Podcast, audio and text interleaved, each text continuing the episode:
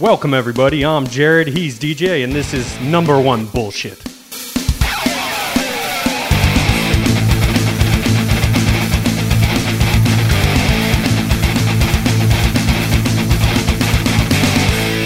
I was very, very happy that uh, th- this card can float so hard. Oh my God. Yeah, it was like literally, I think two hours and ten minutes by the time the the last fight was over. Well, I didn't. I didn't check. Was this shorter than the Islam Volkov uh, card? The second like to- total fight Just- time, no, just the main card. Just the main card. main card fight time. Yeah. Yeah, we're at like three minutes, one second plus. Let's see, three, one, three, ten, four, ten. Four minutes, ten seconds plus seventeen minutes, twenty-three seconds. So we're at was that twenty-one minutes, thirty-three seconds. So Th- yeah, That was this this this event. yeah, yeah, so noth- shorter. nothing- because yeah. the last one I think was like twenty-nine minutes because the one decision. Oh yeah, that's right.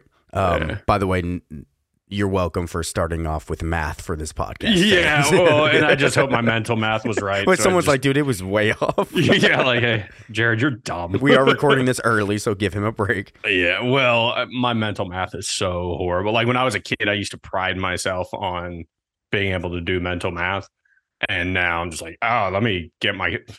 I'm I'm adding two double digit numbers. Let me get my calculator Well, out. I Like, think it's- I think once good. once little man gets because like my kids are at us like age in school where I'm like it's fun for me when I help them do stuff. It's like okay, can I even? Am I stupid now? Am I dumb? Can I figure this stuff out? So like I try to do a lot of mental math in my head. So Yeah. you'll you'll you'll get back to it because What- when we used to live together, it was splitting groceries. It was always like okay, you know, Yeah. like how do we do that? So Yeah, I just it it takes me back to when I was like in fourth grade and you know coming home all excited from school because I fucking used to love school.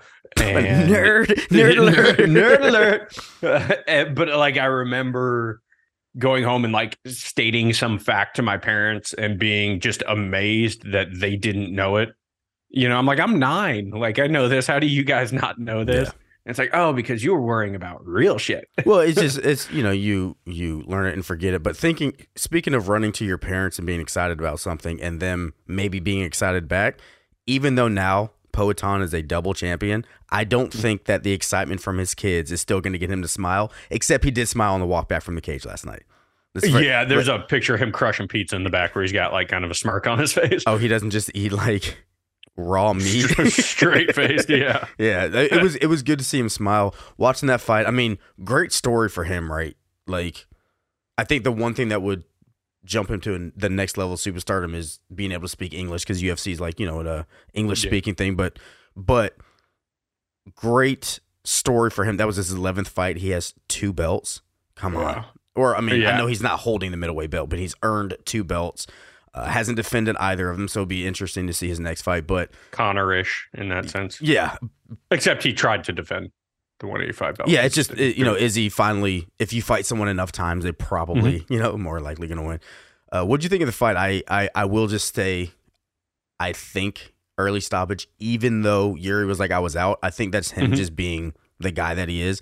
I think that fight could have gone on a little bit longer because what does Poatan do on top? I wish I could have seen it. Yeah, yeah, and to to kind of take it back a little bit too, Yuri also said the same thing in the Dominick Reyes fight. Yeah, exactly. So like he's he has trained himself to where and like nobody remembers him not fucking up Dominick Reyes. Yeah. Right.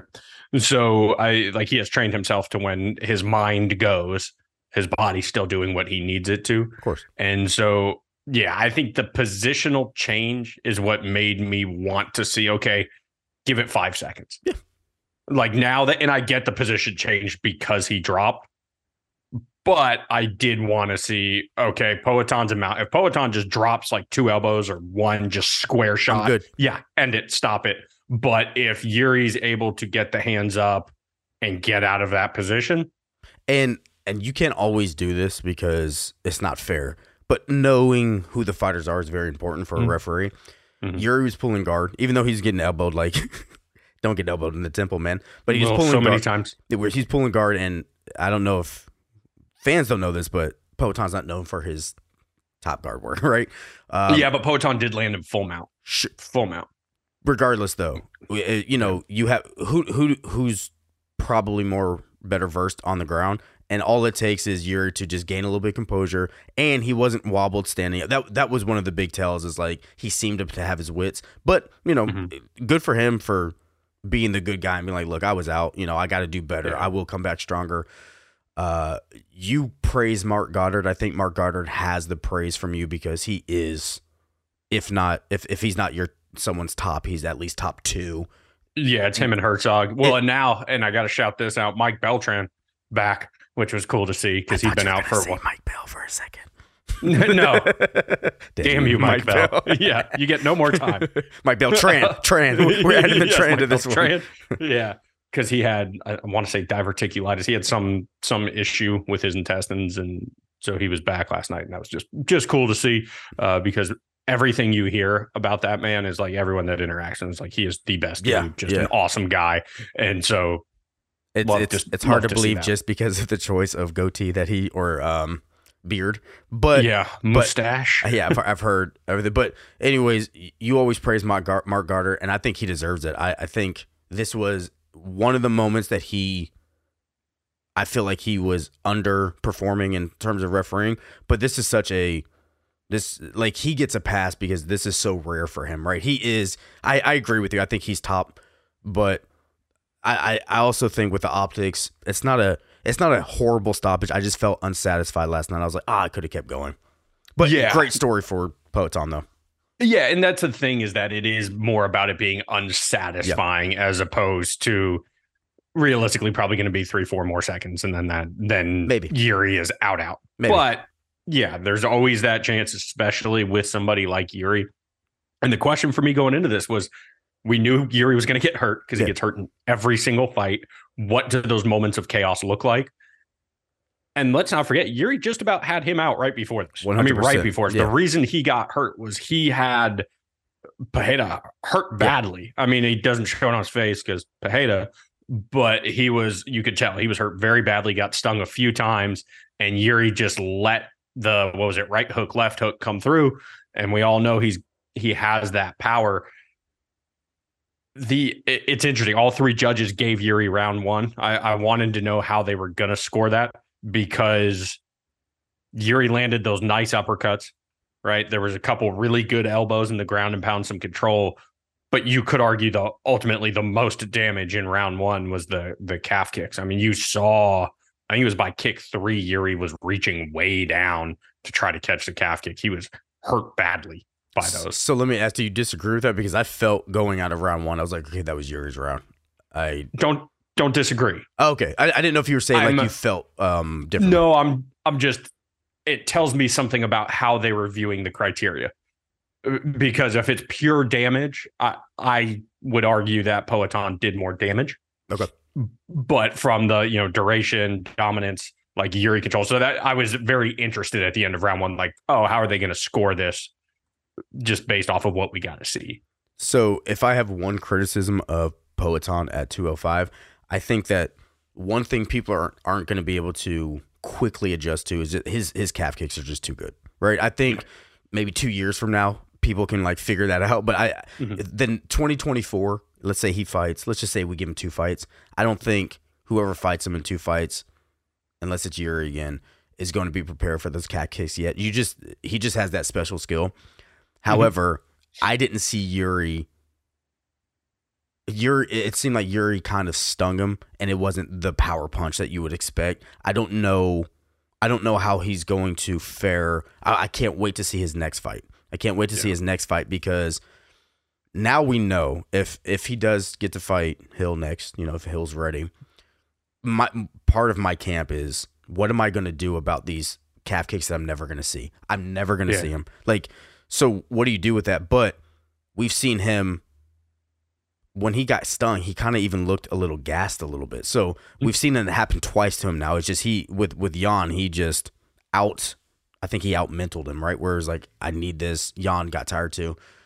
It's gonna be interesting to see him go forward, but like like I said, man, whether people are a fan of him or not, what a story, dude! Just what a story. Oh yeah, yeah. It's and apparently he when he was like 22, he was like an alcoholic and was like, you know, working in a tire shop, like struggling. Um, so just awesome, right? And to me, it's as like this between him and Glover is kind of like the O'Malley Tim Welch, a little different, obviously, because Glover uh, world champion, right? Competed at the highest level. But here is a guy who's like, oh, I'm going to give this portion of my life to this other human being because of what I see within them. And and that's like a very powerful thing. And so, you know, you saw, I don't know if you saw the uh, the camera that was on Glover after oh yeah Poatan one and he like jumps over the cage and like almost almost hits Yuri as he's going over yeah. yes. um, and I'll tell you this if I'm gonna fight Poatan for a title I'm not I'm gonna say not Madison Square Garden. He's he's undefeated at Madison. I'm, yeah, I'm not fighting him on the biggest stage. Um yeah good just just good for him. The fight there was there was actually no like really like explosive exciting moment except for the end. But man, those calf kicks are just stupid. How do you how do you it's so fun to see the game evolve to where that's the thing that really is going to keep Poatan at the top. Is just being able to hurt somebody and then now now they're just compromised quickly into the fight. Yeah. It was quick that Yuri was feeling that shit, dude. Oh yeah, it was like the first or second one. Yeah, was, probably the second one for sure. yeah. yeah. If not However, he he did get caught with I think one or two in in round two, but he started getting out of the way. Yes. He started playing the range a little bit better. I think that's going to be and this is me having no technical skills whatsoever in striking, but it seems like it comes too quick to, to check. Yeah. And, and, that you have to play the distance game, and it's going to be about staying outside of range and kind of getting in and blitzing. You know, I, I, it was also I wonder what Yuri's game plan was. Uh, obviously, he switches stance a lot, but when he was the calf kick's not there when he's in southpaw, and so I was kind of surprised that he kept after he was hurt. You know, 48 seconds into the fight with the first few calf kicks, he kept going back to orthodox. And so, you know, is he just that much more comfortable in that stance? Probably. Yep. But I thought that was kind of interesting. It's like it looks like he's one or two calf kicks away from dropping and yet he's still going back to that stance for for somebody who does switch stance somewhat regularly. Yeah, and with Poatan, I mean, he it's not like he's a jab machine, right? Like he's he's he's pretty. His sta- it's weird because when you look at his stand up, to me, it's like he kind of looks stiff, right? He looks like he's swinging, but of course he's top of the top for a reason. So there there's that aspect of like fighting that I just haven't experienced and understand, but uh, you, you have to keep distance with him and you have to figure out a way to like get in get out without but you can't do that right you just can't yeah. and what's more impressive too is once again we see he's got he's working on his ground game hard and when you yeah. have Glover Teixeira on top of you probably every single day like trying to drown you in rivers dude like it's showing it's it's it's it was it was fun to see last night just because I didn't know what was going to happen, but I did think Yuri was going to get the better of him. But mm-hmm. nope, yeah. And you said Pereira needs, you know, obviously one of the things keeping him back from being a star is the English. Well, he knows enough English to tell Izzy to come to daddy. Yeah. Weird call out though, huh? I don't yeah. I don't really get the like Izzy made such a big stink about like I'm taking three years off. And yeah. it's like I don't know why like that I, I, I understand that you beat Izzy all these times and he beat you once and now he's like acting like it's yeah, over. Talking that shit. But it's probably because he got slept. Right. It's probably and, mm-hmm. and he and now he's on commercials doing the bow and arrows. Like he yeah. took his oh, thing. Yeah. So there's probably Starts like to wear on you. Yeah, there's the there's that thing where it's probably like I want to fuck you up again.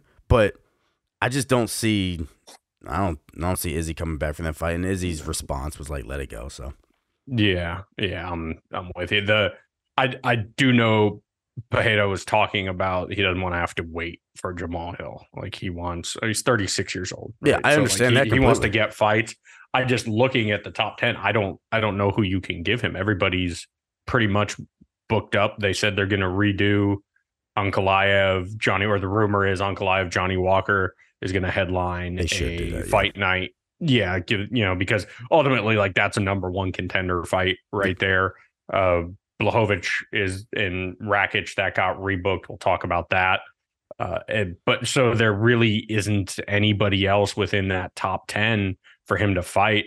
you know, Anthony Smith, no, no time, no, uh, you know, so there's just not there's not really anybody else out there. So I I get him saying like, hey, you know, let me let me get some money here while I'm waiting for Jamahal Hill to come back. And when when is Jamahal Hill uh kind of like projected to be able to I fight? I want to say summer. Ah, yeah, that's a long time. Yeah. Yeah, and I and Poatan wants to fight. So who knows? Well, you know, I'm sure in the next couple months we'll we'll be hearing probably in the new year uh, about what what that looks like. The other one, he wants to come back right away. My man Tom Aspinall, uh, he said he wants to actually fight at 300 uh, and defend the interim belt. He can. Yeah, he can. That was that was a hell of a performance. He he ate one from from uh Pavlovich that it looked like could have. It, I think it did sting sting him a little bit. Yeah. Uh, but that's what we're talking. Everyone talks about uh, Pavlovich's power. Said it last week. He's not a one punch guy. Nope. He is he he has fight changing power in one punch, but usually it's hit somebody, hurt him, and then the crazy combos start coming. And he just couldn't close the distance after he hurt Aspen or uh, stung Aspinall. I Yeah. should say he didn't really look too hurt. And when he hit Aspinall, I was really looking like, okay, is he? Where's his mind wobble? And and he still had his feet under him, still bouncy. So it was just got. Yeah, I got you. But on the other side, when he hit him, I mean, Ooh. oof. Yeah, I, that was the one thing that I, I underestimated. I think a lot of people are underestimating, which is crazy when you look at Aspinall's record and what he's done. But his power coming back Yeah. it was uh, something that I don't think people were really talking talking about a bunch. And I'm just a big Aspinall fan. Me Did, too. you hear what what he's like? Did you hear any of the pre-fight press conference for him?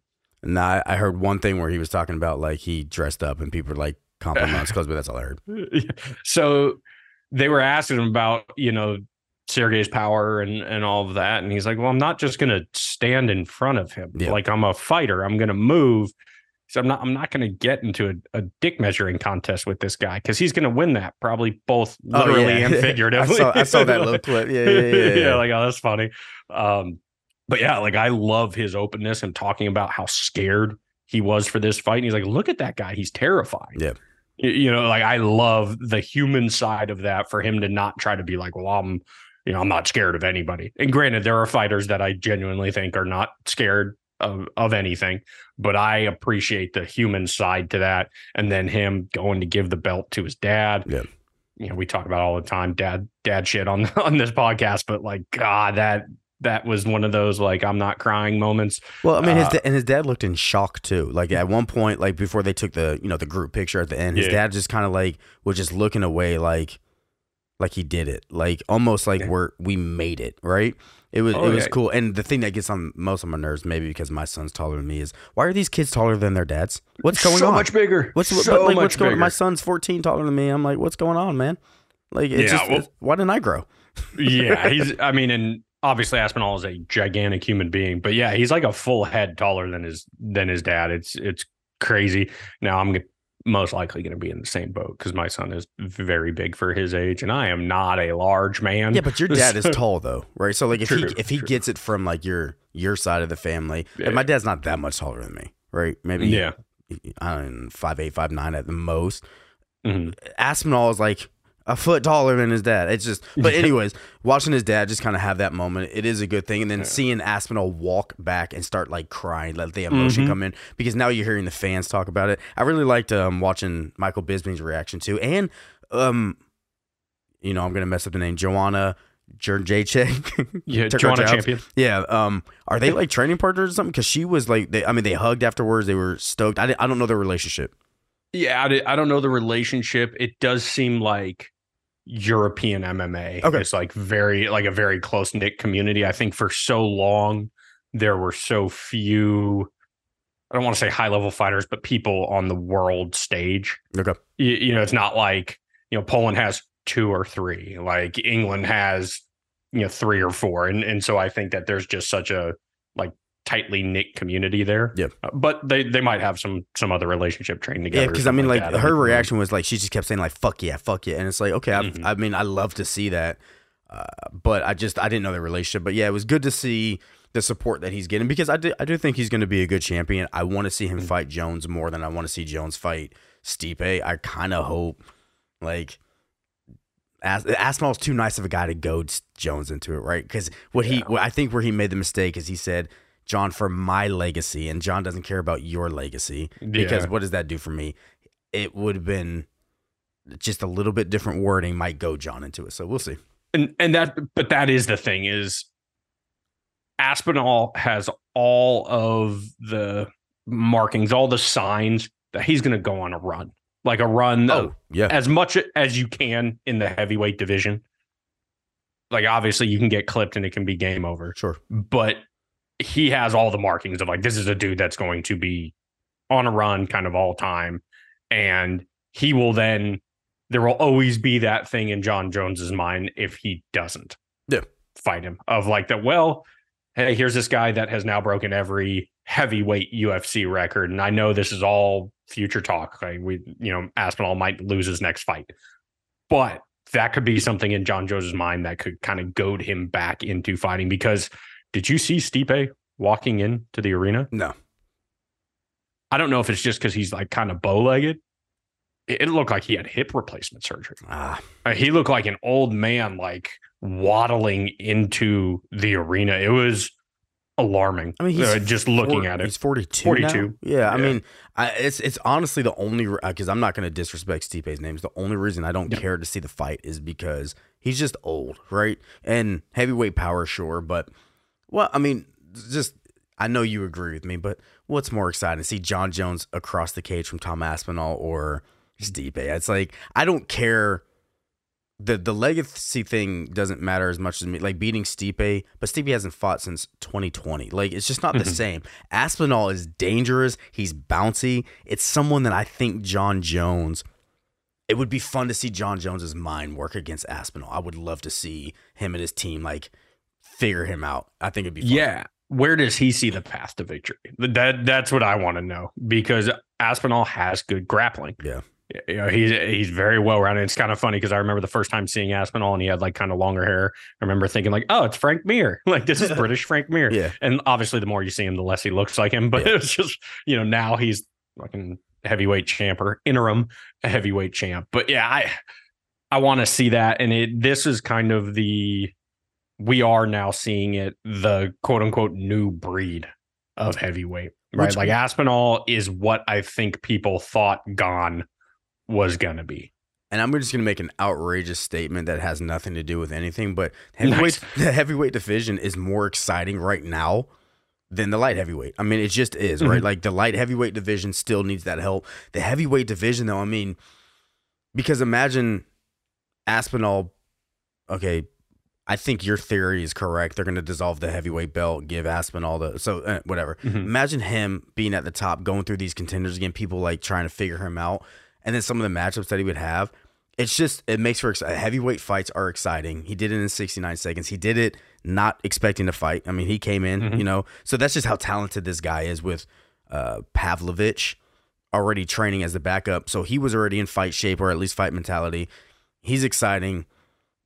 And then you have like him versus Almeida maybe in the future. I mean, you have like Mm. some fun matchups that could be. Yeah, gone. Oh my god! Imagine them two like standing in front of each other. It's just the heavyweight division is exciting. We do need to get past the whatever John Jones saga is going to happen. But man, John Jones versus Aspinall would be such a treat. It would be such a treat. Oh yeah, yeah. That's that's one that Yeah. is a we might be looking back in five ten years of being the like oh that's the fight that I wish we could have could have seen you know almost like a, a Khabib Tony or you know one of those fights where it's like ah this is the one that we'll never really know everyone's going to have very strong opinions but we're just not going to know what uh, and, and unfortunately, with like the Khabib Tony, is that we just see what Tony turned out to be, you know, at this Yes. ascent of his career. So it's like, uh, maybe that's maybe Khabib would have started it earlier, right? Mhm. but yeah. anyways, great for Tom Aspinall. Love his story, love his personality. I think he's a good champion for the division. Mhm. Um, and uh, to your to your point, I think I could see him keeping the belt for some period Yeah. of time. Yeah, I mean, I like I just looked down the top ten, and as far as Like Gane doesn't, I don't think has the power or the grappling to put him away. You know, I don't think I, the you know, maybe Curtis Blaydes with the grappling. Maybe You know, that one could be rebooked at I some think I point. think I think Curtis and then Blade's Almeida, same enough though. Agreed. Yeah, Agreed. And I don't think Almeida's is either. I, I don't either. But I think Almeida would be fun because, my opinion, I think Almeida just has better ground than Curtis Blaydes. That's why I really want to see it. Like I just want to Yeah. see that. But Tom Aspinall so well rounded. It's just it, it Mhm. was it was good to see him last night, and and we saw him. We did see him get popped, and no stanky leg. So. He's got a chin on him for the heavyweight division. Heavyweight's getting fun. It's it's fun to see the big guys fight and be intimidating. And I mean, the cra- the only crazy thing about that fight is their stare down wasn't as intense as Poetana and Nothing's going to be as intense except for maybe Diego Sanchez, Clay Guida. Like, I mean, but like, which in retrospect is like, ah, well, Mirko and Von Wanderlei, right? That was a great one. But, whew, great, great title fights for the Madison Square Garden event. yes, yes. And th- I mean, we got it right from Jump Street on the main card, right? Like Sabatini, Diego Lopez. Oh my god, I was very, very high on Pat Sabatini. me too. and we didn't even get to see. I was like so amped up for these grappling exchanges. Nah, nah. Diego Lopez was like, "Hold my comb, right? I'm gonna, I'm gonna go in here and do some work." so fucking and- stupid. and uh, yeah, I mean that was. I don't. If anybody had uh, Lopez by knockout on their bingo card, like good on you. Good on you you, made yeah. some good money because Yeah. that was not how I saw that playing out at all. That was. It was scary for Sabatini how he kind of had like his arm trapped underneath him at an awkward angle, just getting blasted. It was.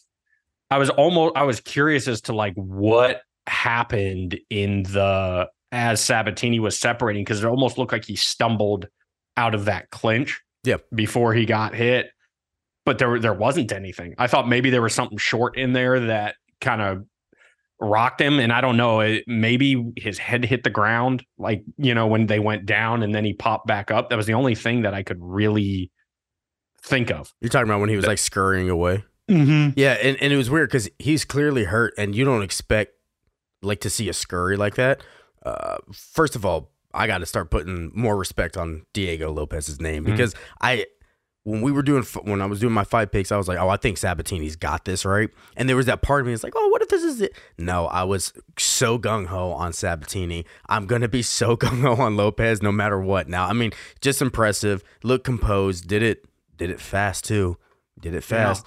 Um, yeah, I don't know. I don't know what would have hurt, but something hurt him because he was trying to escape. He Sabatini Yeah. was trying to get away. Like I need to regain my composure, and Lopez said, "Fuck that, dude. Fuck that. You are not taking this away from me." And and a crowd full of people that seemed like they were on Sabatini's side, stand on the cage, tell him like, "Bring me the love. Bring me the love." It was a, it was a great moment. And he's one of those guys, Lopez, that just has the it. Yes. like when we saw him in his UFC debut against Evloev, and granted, part of it was like, oh my God, if Loye is this undefeated fighter, and here's this guy threatening him. But he is just one of those guys that you you look at him, you're like, oh, he's there's something about him I like. There's something, you know, that makes me root for this guy. And I don't know if it has to do with it kind of not being the easiest, right? I mean, he did lose on the contender series and then lost another fight after that before you know, short notice and then making the most of the opportunity. I don't know, but he is to couple that those hands to hurt Sabatini like that on top of his grappling game, Yeah. like that is he's a problem. He is an absolute problem. And you look at other matchups for him, he's got to be if he's not top 15, he's he's sitting there right on the edge, right? Because bottom half of the top 15, you have uh, Barbosa, Sodiq, Ige, Murphy, and Bruce Leroy. So he's like, he might bump one of those guys out come Tuesday, but if not, any of those would be fun. I think Bruce Leroy gets to fight up, but you could give him the the Ige test that every featherweight on their way up has to pass. Well, Lerone Murphy, uh, that could be a fun one. I think him versus Sodiq. Right, like, hey Sodiq, you just lost to to Barbosa. You had your chance. Like we're gonna now let another guy try to make his name off of you. But I also lo- love his call out. Lopez called for Thug Nasty himself, and Oh, I didn't hear that. we might see that grappling that that we didn't get in this fight in that one. I think every matchup for Diego Lopez is exciting. Yeah, I don't I don't necessarily think this puts him in the top 15, but I think that his next fight is a top 15 contender. You just give it to him, right? Because because he has that extra thing. You know, when you have that extra thing, sometimes it's okay to be like, we don't need to see him stay on the bubble like we're seeing some of these other fighters that we actually appreciate staying on the bubble. Him versus Thug Nasty would be fun because Bryce Mitchell just gets hit, right? And now now we see that he has something. To, yeah, that would be that would be um a, a real fun fight. I, I'm I'm excited for to see Lopes fight. I just he just has that thing that he just has that that thing that I'm like fuck. I can't wait for his next fight. Last night was unexpected in the terms that if you would have told me that Lopes beat Sabatini, knocked him out, I would have thought maybe second, third round. Not not within what was it a minute and a half.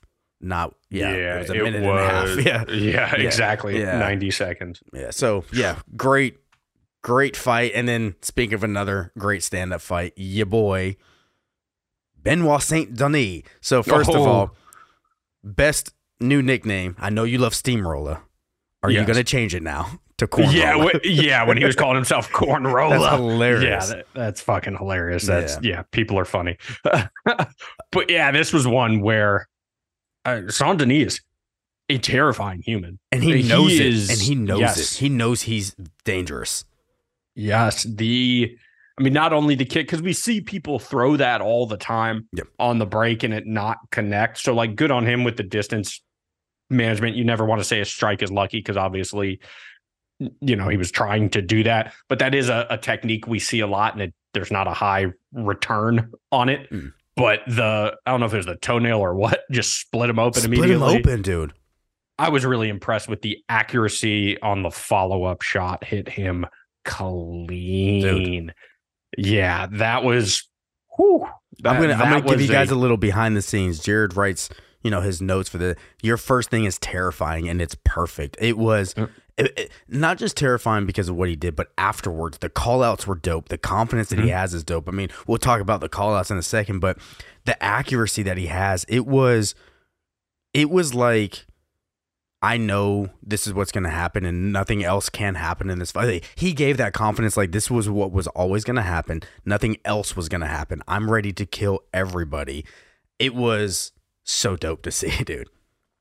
So my thought here is that the Russian ref just knows better than all of us. Yeah, maybe. Uh, You know, he's like, I'm actually gonna, I'm gonna help this man. Mm. I'm gonna put him through hell, so that way he can emerge on the other side like a phoenix rising from the ashes as a better version of himself. So hey, Russian ref, Yeah, thank you. good good on you because this version of uh, Saint Denis is a problem, an absolute problem since taking that hellacious beating. And I can't ever talk about it without describing it as one of the worst beatings I've ever seen in my entire life.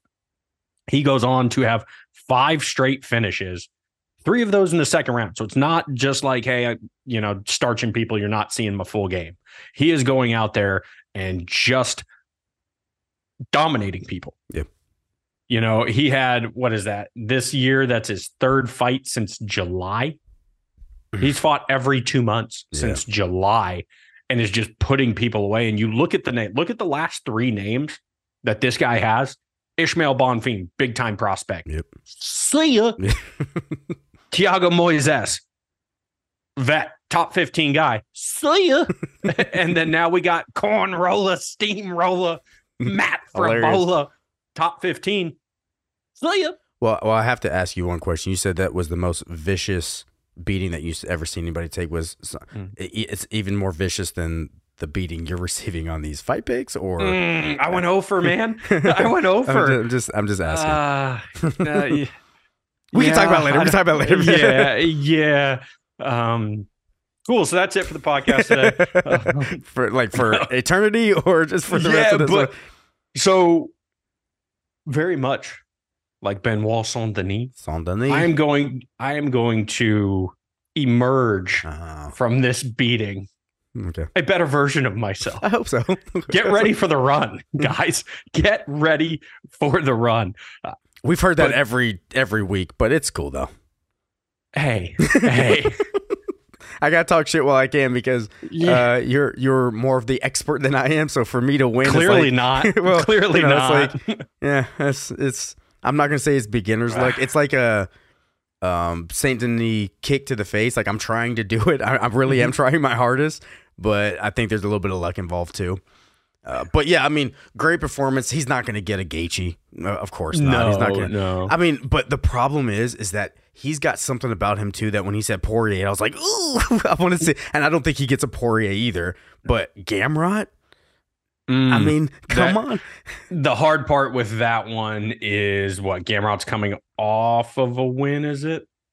Yeah, what was Gam? Yeah, he's coming off the Fiziev win, Yeah, uh, I, I don't I, think know injury. Like I, I, I don't think he's going to know. get Gamrot either. I think that's a little too. He's not even ranked in the top 15 right now, right? Like, so Yeah, you no, gotta- he will be. Yeah, he will oh, be for come sure. Tuesday. Yeah, because well, here's the thing.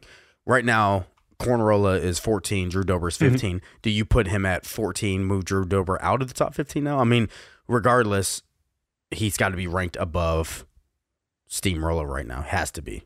Yeah, I mean, So is Frevola down Steamroller is gonna gonna fall out. I don't think. I mean, the weird the weird one in the rankings right now is Moicano Yep. at 13. I don't I don't think that's justified uh, by by any means. No, I would love to see him fight Moicano. Oh yeah. Uh, Drew Dober, like cool. Let's see that fight because what Dober's coming off of a, a win now.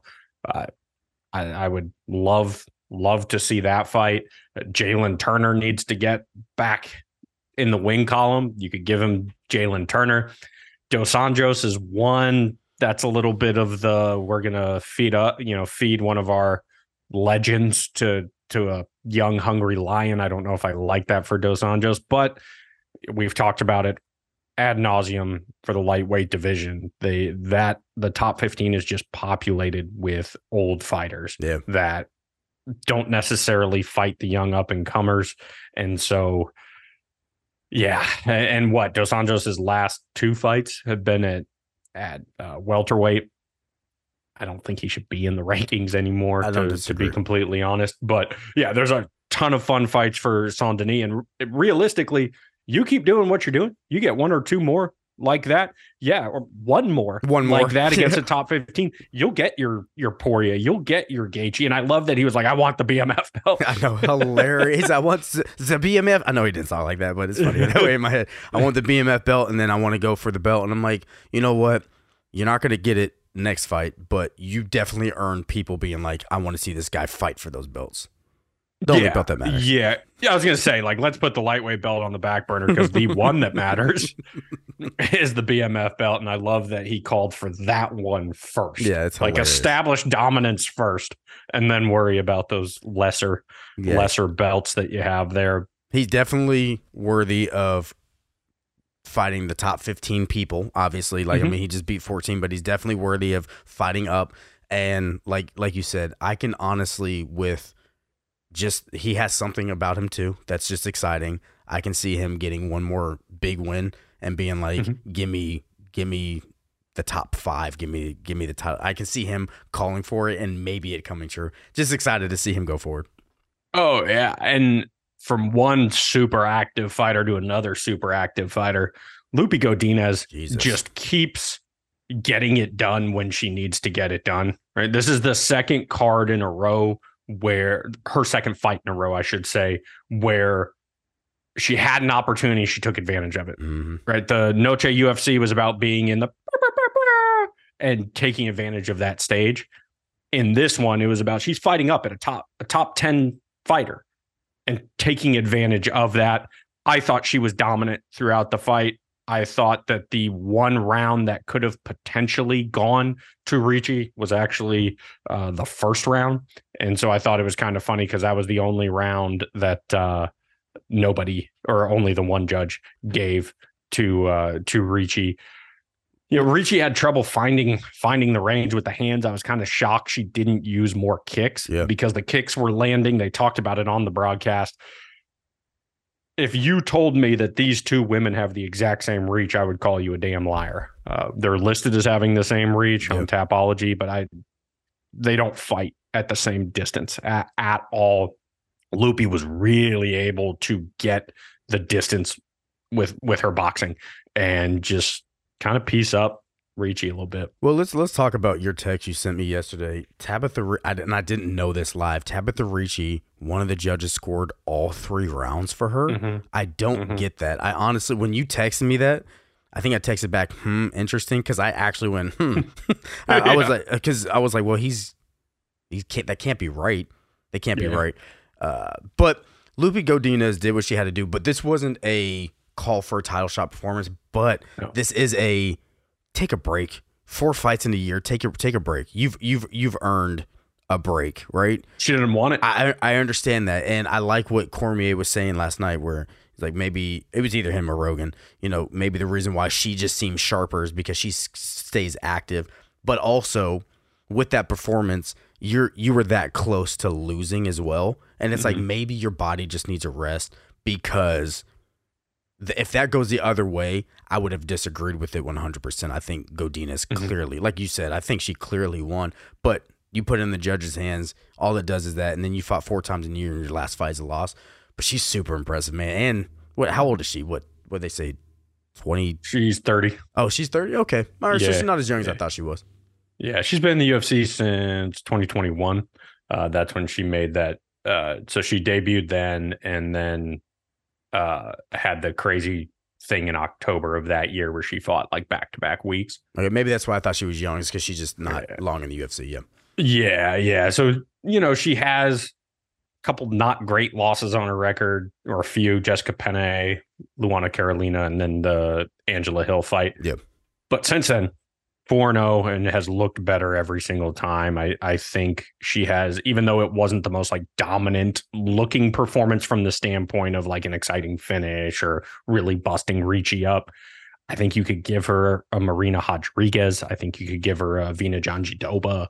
She has earned a a top 10 opponent want to see it but i do want to go back to that judge brian miner is the judge that gave it 30 27 Ricci i and it's the second that one was right out, you could see because Buffer was taking forever. He was like talking to them. He wanted so to make weird. sure, like, are you guys sure this is so weird? That that was that was very very weird.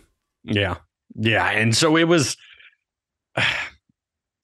It seemed outrageous right off the bat, right? But when you look at the actual scorecards, the other two judges gave it 29 28 mm-hmm. to Loopy. Yeah and actually one judge gave round two to Loopy, yeah, or to Ricci. One judge gave round three to Ricci. So when you look at it realistically, Brian Miner, two of two of the rounds that he scored for Ricci, if if you go off it, two of the three judges scored them for Ricci. Yep. And ultimately, it was the one, the first round, where he was the only one that wasn't on the same page as at least one other judge. Fair. And so 30 27 right off the bat, I was like, what the fuck? Like nobody saw that. But when I was watching, I thought round one was the one that you might be able to argue for Ricci of the three rounds.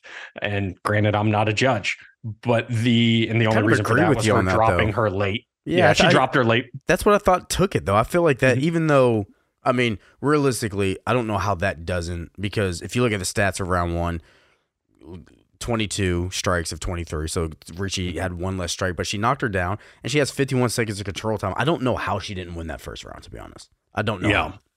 Yeah. And he was the only judge that did it. And so I went and looked because he also gave uh, round one to Mackenzie Dern. We'll talk about that in just one second. But he scored 10 rounds. 10 of the rounds uh, of the fights he did, 10 of them actually got a score seven of those he was on the same page of at least one other judge. Hmm. So it wasn't as egregious as it seemed. Round one of the Ricci fight, round one or the Ricci Loopy fight, round one of the Andrade Dern fight, and round two of Slava Claus uh Sadykhov. He gotcha. was the only judge that didn't give it 10-8. Which is which is a we'll talk about that too. 10 8. Let me yeah. correct myself. Significant strikes, 22 to 23, Ricci Godinez, but total strikes 24 23 in favor of mm-hmm. Ricci. So I don't mm-hmm. know how she. I felt she won that first round. I don't know why the judge didn't give it to her, but if the other judge gives it to her, then you know, go Yeah. Diaz loses. So Yeah, and I was already at the end of that fight to like pitchforks. Let's go get Brian Miner, you know, up there with Mike Bell. Um, which could it be Mike Bell in disguise? MB, BM? I don't know, man. I don't know. Oh, Shit, Yeah. tinfoil hat. You Yeah. got to say tinfoil hat first, man. I wasn't Well- prepared. Well, no, this is fact. okay. there's no, there's no tinfoil bad. hat here. This is what's happening. Mm. Uh, but yeah, so it wasn't as egregious Yeah. as it initially seemed from that standpoint. He's not like just some rogue judge doing doing whatever he wants. For the most part, he's on the same page of at least one other judge. Uh, but do want to talk about the other strawweight fight that we had: the Mackenzie Dern, Jesus. Jessica Andrade. The thing that I saw here is we were so excited for Dern after the performance she put on against Angela Hill. Hurt her, dropped her on the feet. Like there was this new violent version of Mackenzie Dern. And she, it just looked like she totally regressed back to who she was before. I mean, like looking amateurish on the feet, It- it- which you know we did not reminded see me in her of? last fight. just the way her body was being handled, like like way it reminded me of Holly Holm, Ronda Rousey. It just reminded me of Mm-hmm. like that Ronda Rousey, like really flailing. She just she got her down in that first thing, and, and like you know, Andrade is no slouch too. So you know, they were like, you know, they she was worrying about the uh, other than position. It's like I don't know if she was worrying about position of submission. I think that she didn't have her head watching it in slow motion. Right when she flung her over, her head was out of her grip. Like I just don't think Mhm. that she's gonna get down. But I mean, she was doing decent, like kind of just popping, but it was very weird. And you kind of see the commentators turn on her, where it was like, we can't hide the fact that like she looks, she looks off. She something Mhm. looks. You said amateurs. I, I think that's a great word. It felt that way. Now, once again, we'll say this one time, and then we're gonna just talk freely. We're not fighters. We're not strikers. Blah blah blah. But that's you can't watch that fight and think that this person looks like they have balance. Her balance was terrible. Her balance was Yeah. terrible. Yeah, and it's it's just so strange that it you know, you hate to give all the credit in the world to a coach, but like they mentioned Jason Parillo was not in her corner. She left that gym. Yeah.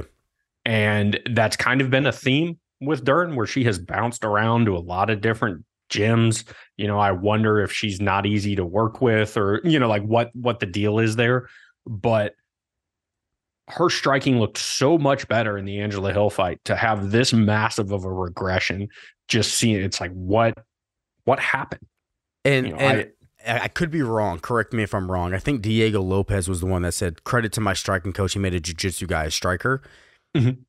This jujitsu person doesn't look like a striker. Like Diego No. Lopes looks like it, but She did in her last fight though. That's the crazy part to me. What- it looked like she'd gotten over the hill. Which No pun intended. Yeah, which is matchups. Styles make matchups, right? Mhm. But the thing that I think we really learn about Mackenzie Dern going forward is that she's not a champion. She's just not a champion. She will she No. won't be. I mean, her last five fights, she's two and 3 Um, and with this last fight looking like, you know, th- this is one of those things going into the corner of the second round, going com- coming out of the second round, like get her down, get her down. Her corner had to have seen that, like the power that Andrade had, and Andrade looks like a stand-up fighter. I mean, she's just so solid in where she stands, and Mackenzie Dern just looked. Well, first of all, she was getting hurt. You know, she was getting Mhm. hurt Hurt but, badly. But but the good thing about no no just so we're not just shitting on somebody. The good thing Yeah. is that she didn't give up. Even when she got knocked down that last one, I was like, let her jump on her. I was thinking that I was like, let her jump on her. She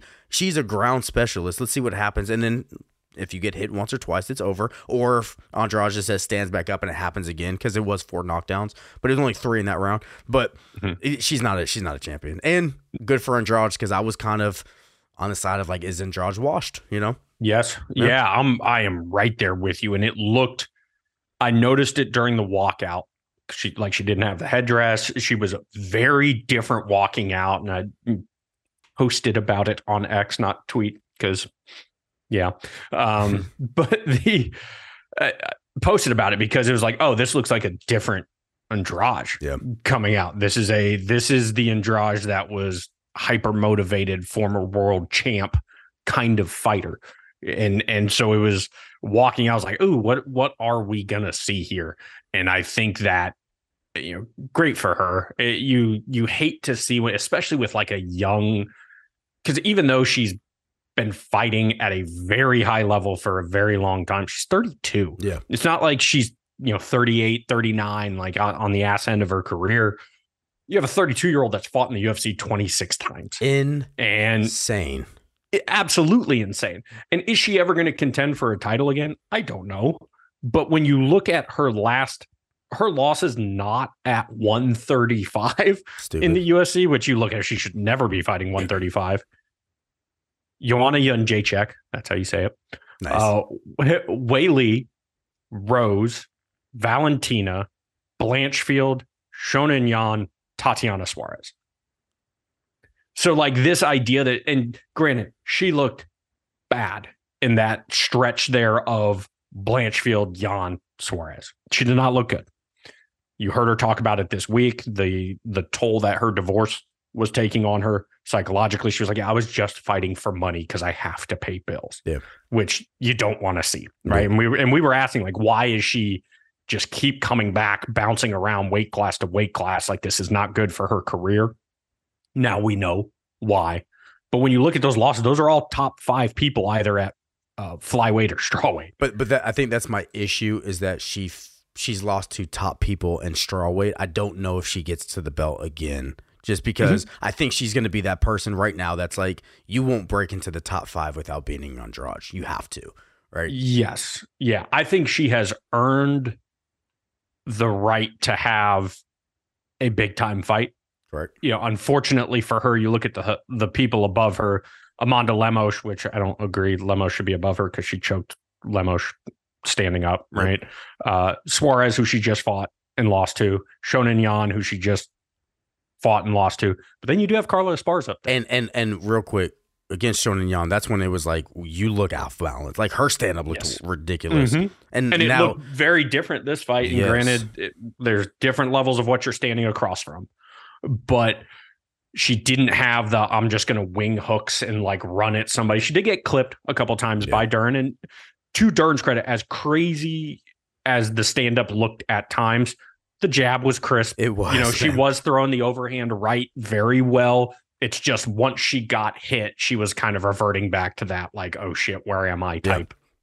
Um, but that was, you know, I think her versus Carlos Esparza, like, let's see it. Yeah. Uh, you know, I, I think that's a, a good fight uh, moving forward. If not, let one of these younger people try to make a name a Jandiroba, you know, that type of fighter. Loopy Godinez, you know, one of these fighters try to uh, try to make a name. I don't say put Loopy there, there yet, just because you might have a star in your hands, and and Andrade mm-hmm. might stop that. Yeah, I got you. I got you. And then just some some other kind of good performances. Steve Erceg have to call out wasn't the most uh, exciting fight. You know, it was going into round three, and then Costa just kind of accepted the position on the yeah. cage. Yeah, it, you never know. Short, short notice replacement. Yep. You know, was he gassed out at that point? It's so strange to see not see crazy pace at flyweight just because that, that's what they do. Yeah, you know. Uh, but good for Steve Erceg coming off of a massive. Um, Sorry, we just didn't do it. oh yeah, yeah my bad. Uh, coming off of a massive win in his UFC debut against Dvorak. There was a really big chance for a letdown, especially when you saw him get clipped with the right hand in the second round. Erceg, with all due respect, does not look like a guy that should have a chin. He's got a little bit of a smaller chin, big nose, which, hey, I'm right there with you, my guy. the uh, surprised it hasn't been broken, you know, know but right? uh, was really impressed with his chin because Costa has big time power, connected very cleanly multiple times, and Erceg was was able to get through it. Eh, really crisp, clean stand up. He's fun to watch. The the ones two, the one two, you know, jab straight down the middle. Just it, it's fun to watch. Yeah, really, really fun to watch. I think you can rebook the Schnell fight. Yeah, I don't you see why you wouldn't. Yeah, and then other flyweights that do put on a pace. Joshua Van, oh. Kevin Borjas. What a, I mean, I know it was the second fight on the card, uh, but what a just awesome, awesome fight early on.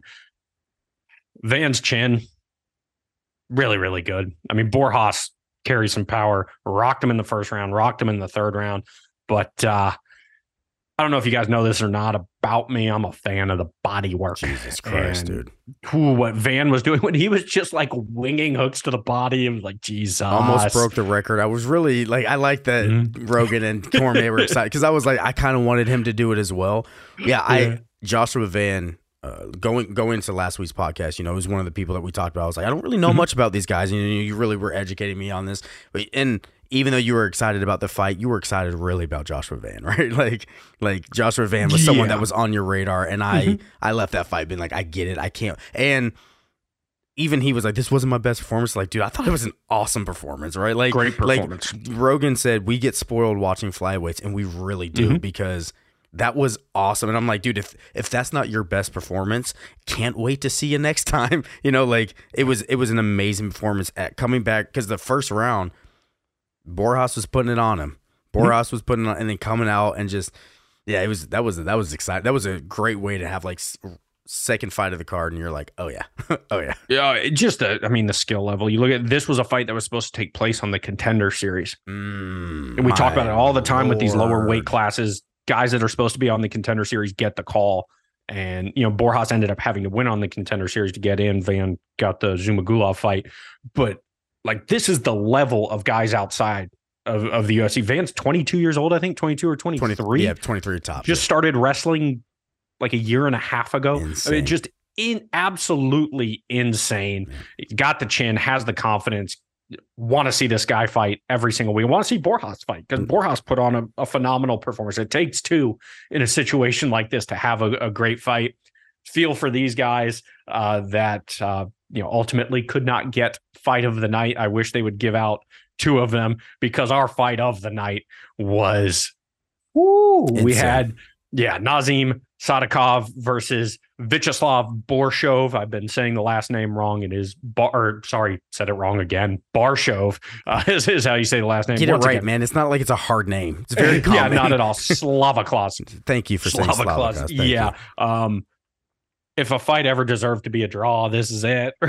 Oh, I and I I agree with the draw. I agree with the draw. I know we talked about the uh last night. I was like, ah man, I, let me rewatch round three, rewatch round three. But man, what a fucking fight! Clear 10-8. Don't know how you don't give it 10-8. Clear Yeah. 10-8. What a fucking fight, man. Mhm. And it was just wild because Slava was clearly the better fighter standing up, Yeah. right? Picked him apart in the first round, picked him apart in the third round. But when he got hit in round two, right, he caught that punch and then took the the head kick, and he, ooh, that was scary. Yeah. Uh, I mean, he straight stanky legged it. What I am, I mean, it almost looked a little bit like when Johnny Walker had the like when he got hit by Jamahal Hill and kind of had the like crazy stiffen up fallback. Like it, it kind of looked like that. But the fact that he was able to recover, Yeah. because not only did that happen, he ate a nasty elbow on the ground. That Mm. that was a horrible cut. The footage that you can find online of them putting the Vaseline on that, and they're, it's just like wiggling around. Oh, disgusting.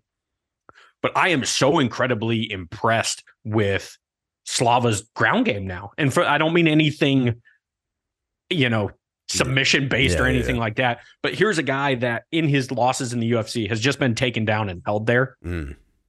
And he was able to stand back up after taking a hellacious beating, not take a ton of damage, I mean, elbow aside, not take a ton of damage, not get submitted. You know, that work with with uh, Team Alpha Male showing off, Yeah. right? Uh, you know, you have those guys, and I get they're smaller fighters, but you have those guys on top of you all the time. Like you're going to get better. Really impressed, and and for him to come back in the third round and just be able to piece up Sadykhov again. Now, granted, his power was gone Yeah. by that point, but But he won mean, though. He won the third round. Yes. That's what you have to do. It's like, dude, I have to win this round because mm-hmm. going into that, his his his corner could have said, dude, first round you won, second round's a 10-8. You have to stop him to win, or you have to win this round to draw. And he said, Okay, I'll recover. He recovered. He recovered. Yeah, he said, "Hold my vodka," you know, like whatever they're doing. Um, but yeah, I mean, uh, absolutely amazing, and also for Sadykhov, like good performance there. You know, want to want to see both of these guys fighting him because what Sadykhov had done in his previous fights, like what he did to Terrence McKinney, was impressive, and so for Slava to be able to do what he did not get taken out in the grappling, not get taken out after getting badly, badly hurt, I thought was very impressive. He stuffed takedowns, got me more excited for for Slava Claus than, than I was before, which is hard to to do because I'm very very high on that guy. And then afterwards, you know, it was a draw. They both hit the Lezginka, so I was a, a fan of that. Yes, I did look up what that uh, what that dance you know is yeah, yeah, looked it up. It, Slava's explanation of why he does it. He's like, I do it horribly. I don't even really know the dance. He's like, but the uh to me, it's the most like manly dance that you can do. And I was like, okay, cool. Other, like, other than the worm and the robot, I get what he's saying. yeah, yeah, definitely not more manly than the worm. But uh, yeah, We'll agree to disagree. yeah, yeah, but amazing, amazing fight. Just it, to have a draw be fight of the night to says a lot. Oh, that fight Um, deserved it.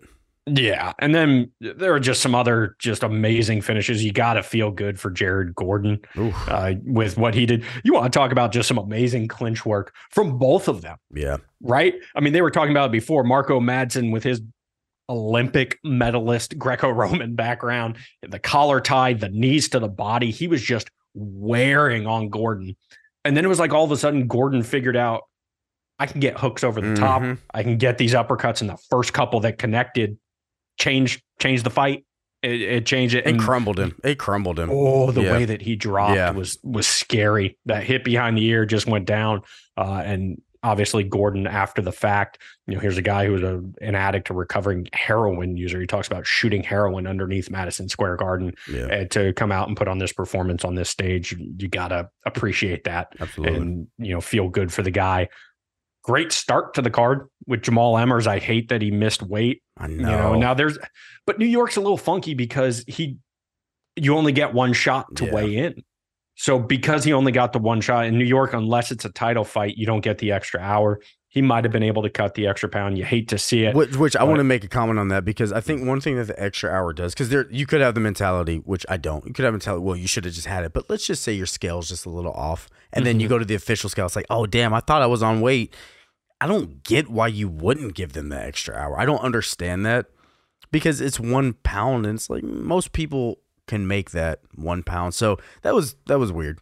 That- yeah, New York's just a weird. I mean, they didn't even. They were one of the last states to even yeah, legalize so, MMA. but but why? I don't get it. I don't. But I don't know. Uh, I think that was boxing commissions One wanting to keep MMA out. I, I I understand the MMA portion of it. I don't Yeah. understand the weight thing of it because Yeah. it's like give him an extra hour, and if he doesn't make it, then I don't know. But w- regardless, he looked dangerous.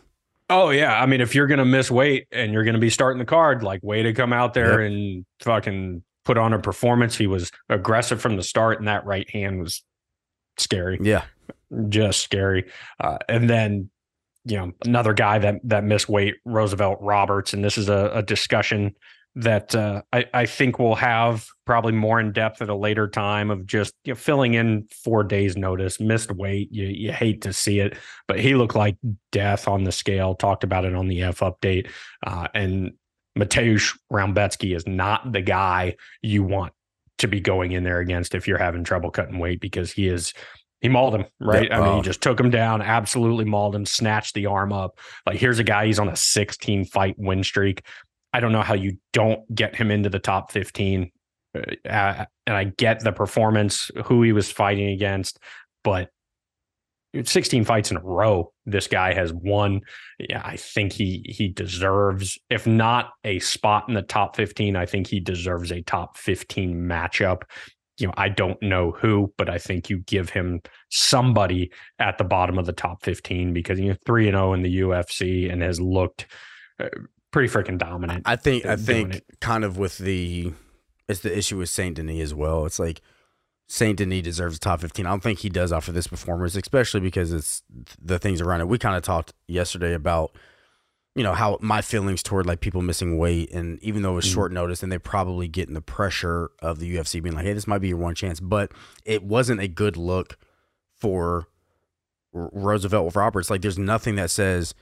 I want to watch him fight again. He didn't make weight at Yeah. short notice. He didn't look impressive at all. And his, it's like, it- don't get me wrong. R- what is it? R- Rebecki, his obviously his grappling is going to be insane, but it didn't even look like he had an answer for it to like defend it really. So, uh, I don't think that deserves a top 15 placement, but definitely a top. I mean, give this man, give this man his opportunity, right? And if if you have whoever, if Frevola takes Dober's spot in the 15th position, whatever. Give him just give him the opportunity because he's earned it, and he's got a cool personality. Like he seemed genuinely happy just to like be living life and stuff. It was Yeah. it's like give this man. He's he's on a crazy streak. He's he's undefeated in your organization. Yeah, give it to him. Yeah, I mean it's not top fifteen, but you could rebook the Aliev fight. You know, the Mm. Drew Dober would be a fun fight. Mm. Steam, sorry, Corn Rolla would would be a fun fight. Moicano, like there, there's a lot, but this is a guy I want to see fighting every week. His his style is just fun to watch, just absolutely smothering. Just Yeah. you know, it's, You might fun. want to see him fight every week. There's something that I want to see our fans do every week. And is that, and I just want to make sure we're on the same page here. Would that be going to whatever service they're listening to this podcast right now at this very moment and clicking follow uh, or like, rate the episodes, rate the podcast, subscribe so that way you know when when all the episodes drop. Um, or are you talking about going to X, the artist formerly known as Twitter, and following at number one BS pod so that way they can uh, get the featured prelim poll. They can get the uh, live posts as well. I think that's all we do on there. There's there's nothing else that we're going to talk about from uh, from X. It was actually it was actually both of those. So that's how I know we're on the same page. Okay, Because it was for both nice, of them. Yeah, it was nice, right, right here, No, right here. Even though you didn't do a lot of alliteration this week, but that's okay. I don't. Need, I don't need it every week, but I do. I do need my alliteration. Yeah, I'm, I got to get my my mental game up uh, a fair little bit. enough. Yeah, yeah, I was. Yeah, it hasn't been very good. Uh, I'll, get. I'll, try to I'm do sure better. I'll get my fill. I'm sure I'll get my fill. Yeah. I'll hashtag be better. Thanks, Melania. Uh, and then we go from a, an amazing card here on at Madison Square Garden, where just wild matchups, all these fights of consequence, to a fight night, which y'all know how we feel about fight nights. We get to learn so much uh, on these cards, and and this one is no different. I mean, we have coming off of a card where you had some really good flyweight performances Steve Erceg, Josh Van, and uh, Kevin Borjas. We're going to get a chance at another one here with uh, Rafael Estevam uh, going Nice. against Charles Johnson. Estevam, he's undefeated, right? Ken Flow finishes fights. He's got seven finishes, but has not fought in over a year. He was a uh, a contender series alum. Um, and that's because he was victimized by Zalgas Zuma Gulov's uh, patty hair, where he, uh, undefeated, man. yeah, it was undefeated. the haircut was undefeated. Um, botched his weight cut, but he is a his fight on the contender series was wild, just smothering on the ground. Had over hundred ground strikes. I think he broke the record for ground strikes. Um, but That's this is going to tell us right off, Stupid ass stat, man. That's Yeah, so right. right? Uh, but it's going to tell us right off the bat if this guy belongs because, like, we know that uh, um, Charles Johnson, we know who he is, right? He Mokaev struggled with him a little bit. Like, he's Charles Johnson is never going to be a title contender, but is one of those guys that you are going to have to beat uh, on your way up the ladder. So we're going to find out right away with- with him.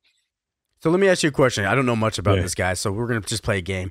I should Sure. be excited about him because he has hundred ground strikes, or yeah, I mean, it's it's that pace. okay, it's that thing that we're so excited about with flyweight fighters is he just it's constant movement. It's constantly trying to ken flow you know he's, he's always going for that finish. And then anytime you have one of these guys who's undefeated who hasn't really looked like he's been challenged very much at getting into the big leagues. Now it's like all right you know is he going to keep it rolling or is he going to you know is is he just a product of his his opponents so far and and that's what i'm i'm excited about. Yeah, because I've And only seen thing- the I've only seen the one contender series fight. I haven't seen Yeah. any of his other things, so I don't I don't know much about this fighter other than like kind of reading records and stuff. yeah he's uh he's a machine. Just takes people down beats on them on the ground. Uh, did the same thing in in uh, his lfa fight. It just yeah really really good ground and pound and, and then another one that we're we're gonna really find out about is payton talbott and he was on contender series earlier this year really young in his career 6 and 0 right but five of those by way of finish his one decision uh, was his contender series fight against Tracy Cortez's brother. And so this is debut coming in after what three months ago was on the contender series.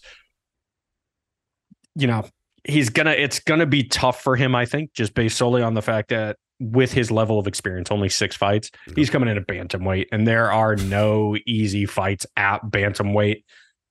Really, Not I thought bantamweight was just up in the air. Yeah, kind of, you know, kind of like light heavyweight. Um, well, men's bantamweight, not women's bantamweight. Um, yeah, yeah. Um, so, but they are giving him somebody with a relatively similar experience level with Nick Aguirre, who has eight professional fights. So they're not just like, hey, here you go, Victor Henry, who I think can is going to be fighting at some point with both balls. Um, but the with Talbott, he's one of those guys that like start slow, but once he finds that flow state, it is it's a joy to watch. He gets comfortable, he starts talking shit, he's throwing like crazy hook kicks, and at one point against um, Cortez Reyes Cortez, he tried to backflip after he got his kick caught, just like a wild, free flowing type of fighter, and those ones are are always fun to watch. And anytime we see a young fighter like how's this guy going to evolve since first time he's ever had to go the distance like how is he going to evolve now granted a bunch of his finishes have come later in fights Yeah. but i, I want to see that Well, and, I and mean, that's uh, what these fight nights are about according to the odds maker, he's a minus six twenty five right now. So they think that he's just gonna go in there and starch. He he must be someone pretty special. And yeah and I don't care how good the bantamweight division is. If it if you can add one person to make it better, I'll always go for it. I don't but stack that division. Stack it. Mm-hmm. Yeah, I'm I'm okay with it. Yeah and that's there's a few fighters in there too that are those not very highly skilled, not quite as experienced, like a Raul Rosas Jr. Uh, you know, so we're we're gonna see we're gonna be able to get really really good matchups too with with some of these less experienced fighters as well, uh, and less experienced fighters. Let's jump over to middleweight, uh, Cesar Almeida and Christian Leroy Duncan.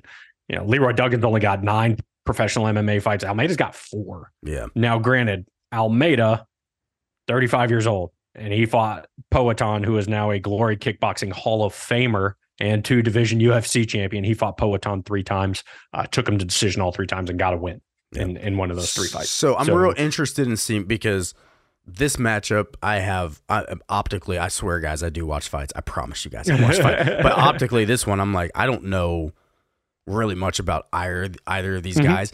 And when I saw uh, your excitement for this fight, I was like, okay, let me let me you know. And I'm like, this guy's 35. What is exciting about this matchup to you, man? Well, he's the level of kickboxing experience Yep. that Almeida has. Um, and of his four wins, his only decision was on the contender series, and he showed real evolution on the ground. He showed an ability, like he was doing, he showed really good control where it's like, okay, he doesn't necessarily know all the ins and outs of what he's doing, but he has that body control. He has the strength on the ground. So, him getting the experience now, you know, tra- full training camp, being able to work on stuff on the ground. How is that going to evolve? And all his his three other fights were first round stoppages, and he has he's kind of like Poatan, where it's a, like a traditional kickboxing type style. And Christian Christian Leroy Duncan's not that. He's throwing like crazy spinning shit, flying knees, um, but got outclassed a little bit by Ar- Armen Petrosyan, who is another kind of traditional style kickboxer. Yep. So I want to see if Christian Leroy Duncan, who was very, very highly touted, and I'm just going to go CLR instead of saying Christian Leroy Duncan every single time now. Uh, but you know, came into the UFC with a ton of hype. Had that first fight where Todor- Todorovic got hurt, so we didn't really get to see it.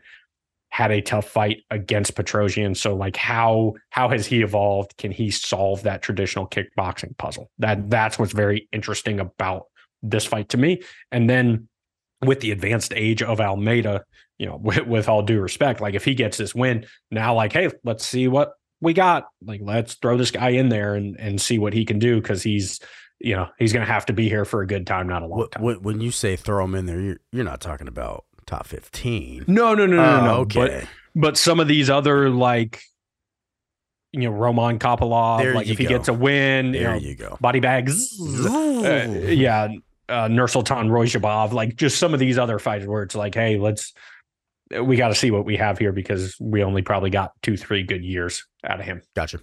Well, I mean, Yeah. I, I I am excited because of some of the stats you said for the like just the kickboxing portion of it. I just Mm. don't know much, and I'm gonna continue saying Christian Leroy Duncan. So I don't- I Christian Leroy Duncan.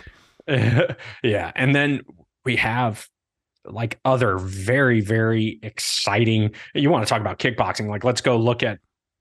I know I say it all the time. One of my favorite nicknames in the sport, uh, the Doctor Yeah. Uroš uh, Medic, and that's because his last name is spelled like medic, which that's fucking hilarious, That's guys. hilarious. Whoever came up with that nickname, you're funny. Yeah. Taking on the Sluggernaut, uh, Johnny Parsons, and here's another one. I think we are going to see a a very very fun kickboxing match. Um, you know, Medic nine and one, all nine by stoppage. So, So he can flows. Yeah, yeah. He's like, I don't get paid by the hour, guys. So we're we're going. Uh, three and one in the UFC. Only loss down a weight class against Jalen Turner. You know, Meta Medic had his first fight at 170 was his last fight in the UFC, and that was against Semi the Jedi. So, which is not an easy out for anybody, and actually looked much better at welterweight. Looked a little more confident than he did at lightweight. Showed a gas tank in that fight you know, got dropped by Semi, who has gotten people out of there in under 20 seconds twice. So, So You know, it- so let me ask you this because Medic Mhm. is gonna have the height and reach advantage. yeah. All right, both of them like these are obviously finishers. They they can flow. Mhm. They can flow so Yeah. hard. So hard. But from watching the fights, it just seems like Medic is a little bit more well rounded, and just with the better competition, it just feels like like this is gonna be this is gonna be a little bit more difficult coming from Parsons' side. I I would agree, but Parsons has like top of the food chain type Muay Thai. Yeah. He's been doing it his his entire life. And so when you watched his fight against Danny Roberts, the he checked every single low kick that was thrown. He checked. Yeah. Every single one. Yeah. It, it was It was unbelievable. impressive. Yes, and you look at his lower body; he's almost built kind of like Drew Dober a little bit, where he's like this shorter, like thicker kind of fighter. And I just I think that the it's going to be a puzzle for Medich to solve. Yeah. because Parsons has a somewhat traditional Muay Thai style, lots of stance switching. Uh, you know, in the Roberts fight, every time he went southpaw, he was popping him with the jab. Uh, has different weapons from his different stances. So I, yeah, I think we are going to see a very interesting kickboxing type match. And and Parsons is good, obviously being a Muay Thai fighter, really, really good in the clinch. Medic showed really, really good clinch work as well uh, against Semi. Good, good hooks in tight. And so, yeah, I, I think everywhere, unless Medich for some reason decides to become a grappler and take this to the ground, which he can, he has submission victories. Yep. I think we are in in for a uh an exciting um fight. Like where everywhere where Parsons is good, Medich is good. I- and so I think it's just going to be competitive throughout. I just saw. I understand that you hyped up the doctor. I just Mhm. saw Johnny the Sluggernaut. I think that's hilarious. That's so- fucking awesome. that's This is our nickname matchup Yeah, of the week. dude. Holy shit, the Sluggernaut is so dope. Yeah, and you know what else is dope? The Sluggernaut's hair. Mean mullet. Yeah. I mean, just gross looking mullet. And I guess Medich, I don't know if something happened to him, if he got bullied by somebody with a mullet when he was younger, because Semi the Jedi also rocking a nasty schvilby. So we got uh yeah, I, I don't know. Medic hates mullets. He's fighting back to back fights, guys. what the with fuck is a Schvilby? Oh, uh, friend of the program, uh, Jason Dutcher, uh, who lives in Utah or lived in Utah. That's what they called it. A So Schvilby? Schvilby, yeah, it's fucking hilarious. Um, know don't know, where it comes from. Yeah. but really, really funny in my. Don't worry, I'll be doing eyes. research for your F update. You will be Yeah, telling everybody what a Schvilby. Yeah, so keeping that one in the back pocket. Oh, yeah, throw it out every every now and then. But yeah, I think I think that's going to be a, uh, you know, this is a potential fight of the night type type fight in my eyes. Another potential fight of the night is our Burr, burr, burr, featured prelim, and that is JSP himself, Jonathan Pearce taking on Joe Anderson, Brito. Ooh, watching the fights in the lead up to this one got me juiced. Yeah, m- yeah, yeah, me to too. Because least. these are like, like really good prospect, like rising prospects in, in this Yes. division. Like it's it's, I it was this was one of the fun ones where it's like sometimes you go back and watch fights. You're like, okay, I need to watch them just to remind. And this one was like, oh, Mm-hmm. this is fun, dude. This oh fun. yeah. I mean, I'm I'm very high on on Pearce, and I highly recommend you guys go and look at his backstory. He had a crazy uh, incident where he got like blindsided by a gym bully and like almost died. It, it was so bad, like broken neck. I mean, just Jesus horrible. Yeah, horrible. Uh, and has since come back from that. Uh, he's five and one in in the UFC. He has only lost Joe Lauzon. I get it, but he debuted at lightweight. You know, he's now obviously fighting at featherweight, and he's he's violent. He's a very very violent person. You see him constantly pushing the pace, just absolutely relentless. When you look at he likes his elbows. He hit the Travis Browne, or now we can say Poatan style elbows uh, against Makwan Amir Khani when he was trying to take him down and just devastated him with that.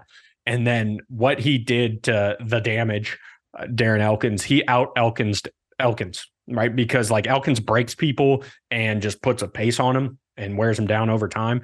And Pearce did that to Elkins. Yeah, but toward the end of that fight, Elkins was out striking Pearce. Yeah, Yes. like toward the Yeah. end. So like, so the thing is, is that if you can, because it was a three round fight, it's like you know if you can endure and maybe put some damage, there's a potential there, right? Not saying that he clearly, clearly won. It this Yeah. this isn't like a me being like, oh, he he would have lost if you give him five. No, it was. Yeah. But it, it the tide was kind of turning, and maybe you step off the gas. But it's just what watching that fight, I, I didn't remember it going that way, and I was like, oh, Mm-hmm. you know, like Elkins, Elkins is having some success, but Yeah. w- with someone like Burrito, I mean, Burrito's gonna be throwing the f- the full time that he's out. Did you call him burrito? I don't, I don't. How do you say his last name, man? Burrito. Oh, burrito. My bad, burrito. No, I do want a burrito now. You know, I can't. Yeah, yeah, I- craving you guys, Chipotle You don't listen to this podcast for me to pronounce names correctly, right? So burrito. My bad, burrito. He's gonna be throwing the whole time. Watching him fight Mhm. was like, it seemed like Jonathan Pearce was more on my mind. Watching burrito, I was like, oh man, like holy shit, this guy is. This is a scary fight. This guy's scary. Oh, Yeah. he's so powerful. I mean, when you three straight first round finishes, and similar to Pearce, he lost his UFC debut. It was against Senor Perfecto, Bill Algeo. Uh, but I mean, you look at just really badly hurt Fili standing up. I mean, he rock bottomed Lucas Alexander. I mean, just straight Which rock bottom. It was unbelievable. Uh, vicious ground and pound. What he did to Westin Wilson when Wilson tried to hang on to that leg lock was disgusting. I mean, you have two violent human beings that are just going to walk forward, like meet in the middle. Uh, Once again, fight of the night potential here, and and this is what im- this is what featured prelims are are designed for. You think uh, JSP tries to take him down, tire him out a little bit, or do you think Oh, he just yeah. stands up? Yeah, No, I think he tries to. I think yeah, yeah, I think JSP tries to tries to wear him out. yeah. Um, Which would be the smart thing to do. Yeah, absolutely. But the I'm excited for just you have these two forces that only move forward, and when they clash, Oh, like yeah. what is going to happen? No, a fight that I'm almost positive is going to hit the ground. Uh, we have the Monkey King, Jordan Leavitt, taking on American Roman Kopilov, Chase. Hooper himself. Yeah, Thank yeah, you. it's it's no longer Chase Hooperov for Roman Kopilov. It's the other way. Um, but yeah, this is one that the ground exchanges here. I am so incredibly excited for. You have Leavitt, who is beyond weird in his style, Yeah. right? For somebody who like seems pretty passive, has two of the most violent knockouts I've seen in a while. The the slam that he had of Matt Wiman is one of the most like devastating slam knockouts you could ever care to see. You know, this side of Rampage and uh, Ricardo Arona. Mm. I mean, just scary, scary. And then the this knockout and the clinch that he had in his in his last fight uh, against Martinez, against Victor Martinez, was devastating. And and you look at his body type; it looks like he should be able to generate power in the clinch, and he should have uh, a, a good Muay Thai game. But he throws all these crazy kicks, and yeah, he's he's fun. Yeah, and this and this this feels like this matchup feels like it's gonna be like a close matchup, right? Like very. I'm going to use the word back and forth. It might not be like the most uh like violent, but it feels like it's just gonna be close. And uh watching some of these fights, smarty pants mode. I mean, Leavitt does do a lot of teep kicks, right? He does do a lot of Mhm. teep kicks, right? Yes. um so but Hooper just walks forward, man. Mhm. Hooper just wa- or are we calling him Hooper? or Are we calling him American? I, I just want to make sure. Well, there, there's not like really something you can do to the name Kopilov to Americanize it, right? Like you can Russianize a name by adding. "ov" Yeah, I to think, the I end. think you're correct. So I'll just stick with Hooper. But yeah, it, Hooper walks forward, and because of that, like that, that can win you rounds, right? It, it just can Mm-hmm. win you rounds where you're walking forward, and Hooper has a good chin. So is Yes. uh, Leavitt going to be able to TKO him or knock him out? I don't know, but they both have really good jujitsu. Let's see this one go to the Mhm. ground, Oh, dude. I hope so. And I hope so. I want to play a game. Who's jujitsu? Who do you think has the edge? Just right now, on the spot. Don't think about it too hard. Just, yeah, I'm gonna say Hooper. yeah, me too. Right? That's I'm what it, Hooper, it's what it feels like. But it's going to be interesting because it's just going to be an interesting matchup because even though Leavitt's not like crazy older, he is older and maybe mature mature wise. Maybe just the fight game has got 24 to 28. It's going to be a fun match. But Hooper and Leavitt, I really this is one of the fights that I kind of hope we get to see on the ground more Oh, than yeah. stand up. You know? Oh yeah, yeah. I'm really hoping Yeah. this one hits the ground, kind of like I was Sabatini Lopes. Uh, so probably gonna get a standing knockout here. Uh, Wait, wait, wait, wait. I- Does Lopes have a Schwilby or is that not a uh, it's kind of, kind of. It's I just want to say almost Schwilby like- again. uh, Could yeah? I, I can tell. I can tell. It almost looks like I a love it. mohawk that he Yeah. never like mohawks up. He just, Yeah. just lets it ride. Um, It's just it's- guys. it- it- it's crazy, like what we've seen from Chase Hooper so far. He's got seven fights in the UFC. He's 24 years old. I know, right? Like it feels like he's been around forever. He's 24, and that move up to lightweight, I think, was was very good for him. Yep. You know, when you look at the fight against Nick Fiore, the the kicks as part of his game now, he had a lot of good combos. He was throwing those step and elbows. Like his striking game is ev- is evolving, and he has done very well when he's fought these guys that he should be fighting. Right, like they put him in with Bruce Leroy, I think, in his second fight in the UFC. Like poor guy, poor Yeah, kid. You know, yeah. I think he was like 19 or 20 at the time. Like poor kid. And so this is a fight where a guy with similar experience, Jay Hooper is actually the more experienced fighter here. I think we're just going to see wild pace, just crazy Oh. scrambles. This is one that like I think you're going to see like people rolling for leg locks and just like all kinds of crazy shit. Which I want to um, see, if- dude. I'm ready to see that as well. Like we got to see a lot of finishes on this this card last night, so Mhm. it's like, oh, let's see some like stand up finishes, I should say. Let's see some grappling, dude. And the, if, if these are the two guys that can bring it, let's do it. Yeah. And a fight where I don't think we're going to see grappling is Jake Matthews, Michael Morales. And that's you ready to get mad at me, man? Yeah, go for it. God, I Don't fr- mispronounce Morales.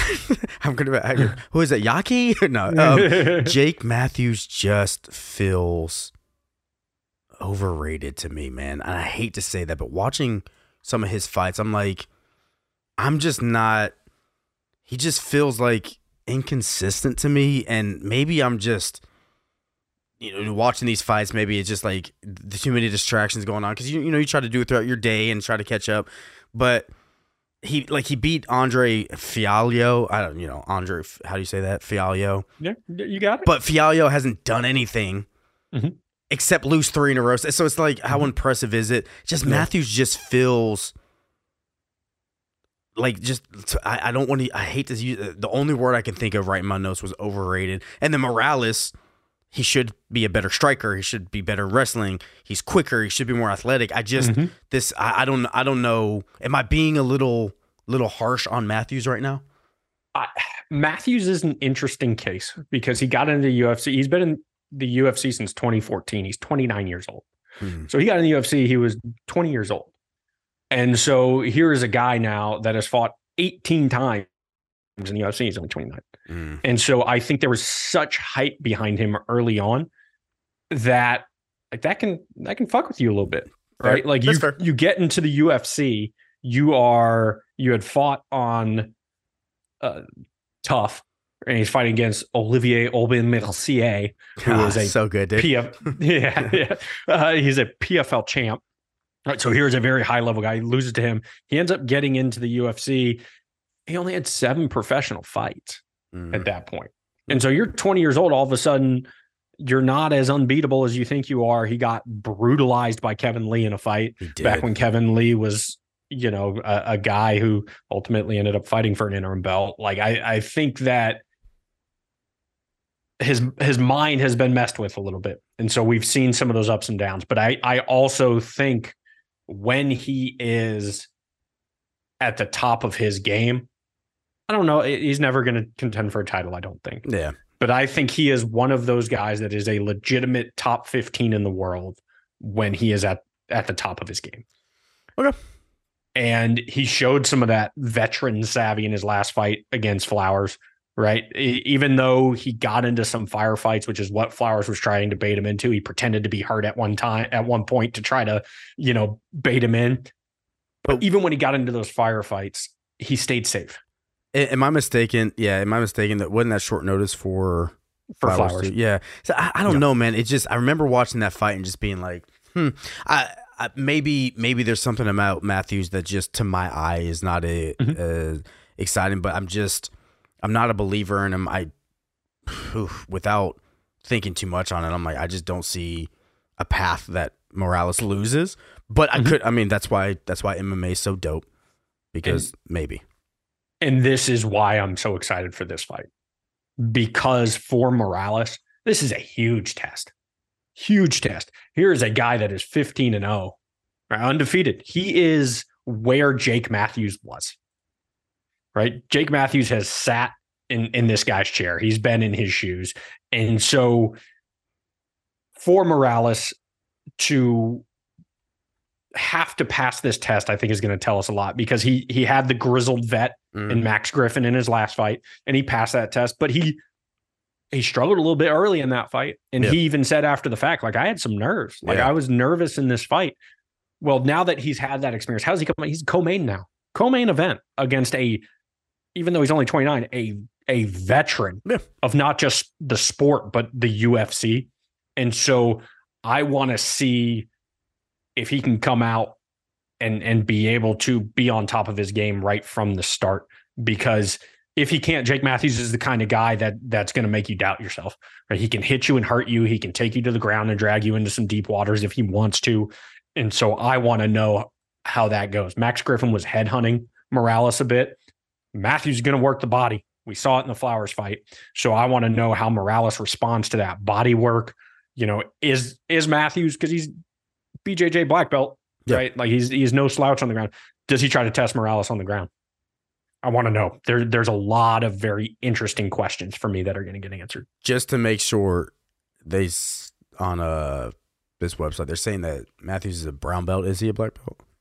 oh, is he this, only? No, no, no. This could be belt. wrong. I just was looking at some of his like stats and attributes and says brown belt, but he uh, it could be that this isn't updated. Yeah, he he might be. I was under yeah, the impression. He yeah, no, no, he might be. That's what. That wasn't a call out. I was just like, you know, you never know what shit on my picks. call well, me that's, out. That's deserved. That's yeah. deserved. Fair enough. Uh, Fair enough. And very much deserved. I went over, man. I, I feel terrible. you should, feel horrible man. about it's it. Okay, yeah. it happens to the best of us, man. No, it doesn't. Your son still loves you. Yeah, because he doesn't know. I'm about to say mostly because he doesn't know. Yeah, I'm never letting him know about this.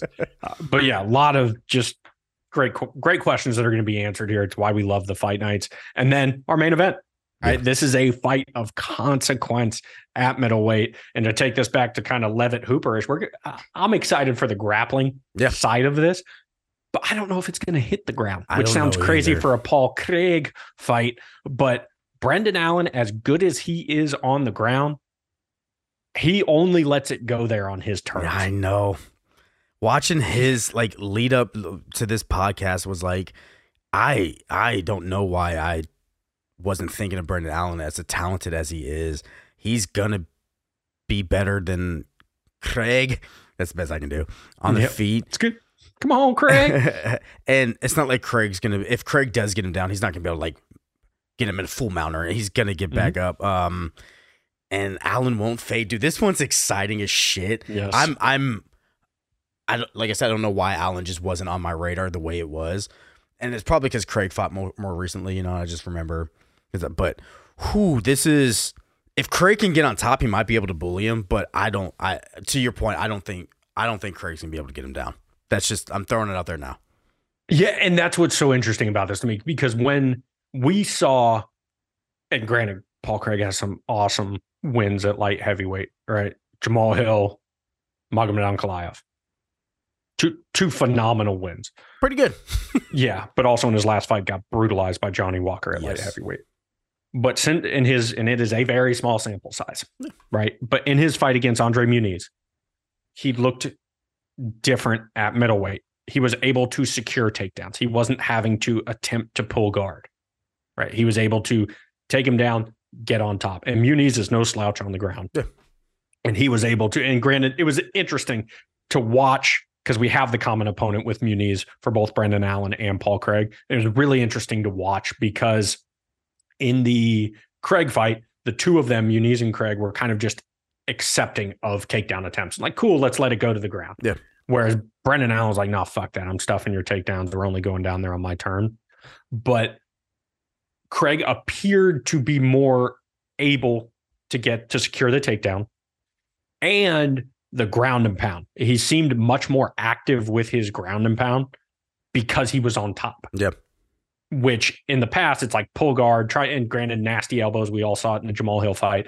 Did some really good work off his back, but it, you know you can only do so much work off of your back in in modern MMA, and so like when you, I'm interested to see this new fight, another kind of data point for Craig at middleweight because in his last four fights at light heavyweight, he had one takedown. Well, and had two and, in when, his fight against Muniz. and when he tried to take down Ozdemir, no time. It was Mhm. like hitting a wall, right? It was just Yeah. like, like I, I can't do this. The- thing that's fun about Craig is him going down to middleweight. It's like, okay, now you're probably at the division that you need to be at to kind of implement your game. But Allen, man, God, you want to talk about the, the the wrong person to be trying to take down? And I don't see. and I could be wrong. You know, you never know because he was fighting at light heavyweight. Craig, come on, Craig. But Brendan Allen, I just don't see him losing a stand up match. I, I can't I can't see it right now. I just can't Yeah. see it. So if you can't take me down and you you're not going to beat me on the feet, what is your path to victory? It's going to be Brent- interesting. Brendan Allen stood in front of Bruno Silva, Mm. ate his best shots, got hurt, Yeah, he got and hurt. fired back Yeah. and dropped Bruno Silva. This is the same Bruno Silva that took light heavyweight champion Poatan the distance. Yep. And despite losing, took Shara Bullet the distance. Yeah. Shard bullet, yeah. Yes, Shart a bullet. Yeah. I'd see now he's another one I'm terrified of. So I would nothing but respect. Uh, but so here's a guy that can do that on the feet Yeah, I know. to Bruno Silva. Woo. It's it's scary. like Brendan Allen is, I think, one of the more underrated fighters in the UFC. Here's a guy, he's got 12 UFC fights. His only losses, middleweight champion Sean Strickland, and Strickland's buddy, the, the other host of the band dance, Chris Curtis. So uh, yeah, Brendan Allen is as good as they get. And his the what I want to see is if this goes to sorry, when this goes to the ground, um Allen on top is absolutely smothering. Absolutely smothering. But Craig is so active off his back. Like Yeah. what do those exchanges look like? Can Craig get the angles to to do work off his back? Or is Allen just that smothering yeah. on top? Man, I I don't know. and they both the, the crazy thing is because I, I was really impressed with Allen like I just reminding me of this fight so I was like god damn his stand-up so fun 13 submission wins Craig Craig 13 submission wins like Yeah. yeah this is you don't always want to see the bigger guys on the ground but this is the one that you like like how you started off this announcement is Mhm. let's see this one on the ground let's just see what And- happens and Brent Brendan Allen at he's a specialist from the standpoint of he's so good at what he does. Yeah. 10 of his 13 submissions are rear naked chokes. Insane. And, when you look at what he did to Bruno Silva, didn't even get both hooks in, yeah only got one in. The squeeze was filthy, but he was so good at the transition to the back, setting Silva up in a position against the fence to where he was going to be able to take the back. Just it- it's almost like Khabib from the standpoint like, hey, we know what he's going to do, but he sets it up so well. Aljo, uh, you know, Grant Dawson, who I know I know, but like we, like these guys that are so good at what they do, and they have all the setups to get people there. I mean, this is as high level of definitely groundwork as we're going to see grappling in MMA, but this is as high level I think as you can get in in the middleweight division. I yeah. mean, like realistically, Brendan Allen has a, and he's been calling everybody out, has a really good chance to be a future title contender. And I don't say that lightly because I think middleweight is very quickly becoming a very competitive yep division. And so I mean, heck, either guy wins. You look at the people above them, and you nothing but fun fights. You got Hamzat, you got Roman Dolidze, Costa, Vettori, Cannonier, Bobby Knuckles. Like, there's so many amazing fights here, and that's not even looking at you know people hot on their heels. Roman Kopylov, Body Bags, Bo Nickal. Like, there, this division is just so fun. awesome. so yeah, fun. So fun. yeah. And this this fight night, like, we're gonna get what we want bunch of contender or a bunch of prospects, you know, questions that we want to have answered, and then cap it all off with a major fight of consequence in oh, the middle, yeah. middleweight division. I, awesome. I, love that you're saying it that way. It, it, this is a major fight of consequence because mm-hmm. you do have people on your heels that are like just itching to get up there, and mm-hmm. then you have mm-hmm. people in front of you that you can challenge for. Yeah, this this division is it's man, it's just it's like kind of um I hate to say it with Izzy not holding the belt, the division seems just different. You know, mm-hmm. it just seemed, even with Izzy holding the belt, it'd be like all these people, but you'd feel like, oh, they got to get there. But now it's like yeah. all these people that we're trying to see, they still have the Whittaker test to pass. They still have the Vettori test to pass. They have such hard tests to pass to even get to that belt. It's fun. Anytime you have a long-standing dominant champ, yeah. and I, I know Izzy lost a belt twice now, but anytime you have that, it, well, it brings everybody along, with the exception of one division in the UFC women's women's bantamweight. yeah, yeah, yeah. But I don't know which why. that's. I am still baffled by that. Yeah, I don't understand how the division. I mean, we've talked about it, and we don't need to get into it now. But yeah, uh, but you're you're right. When you see that, it's because everybody has to.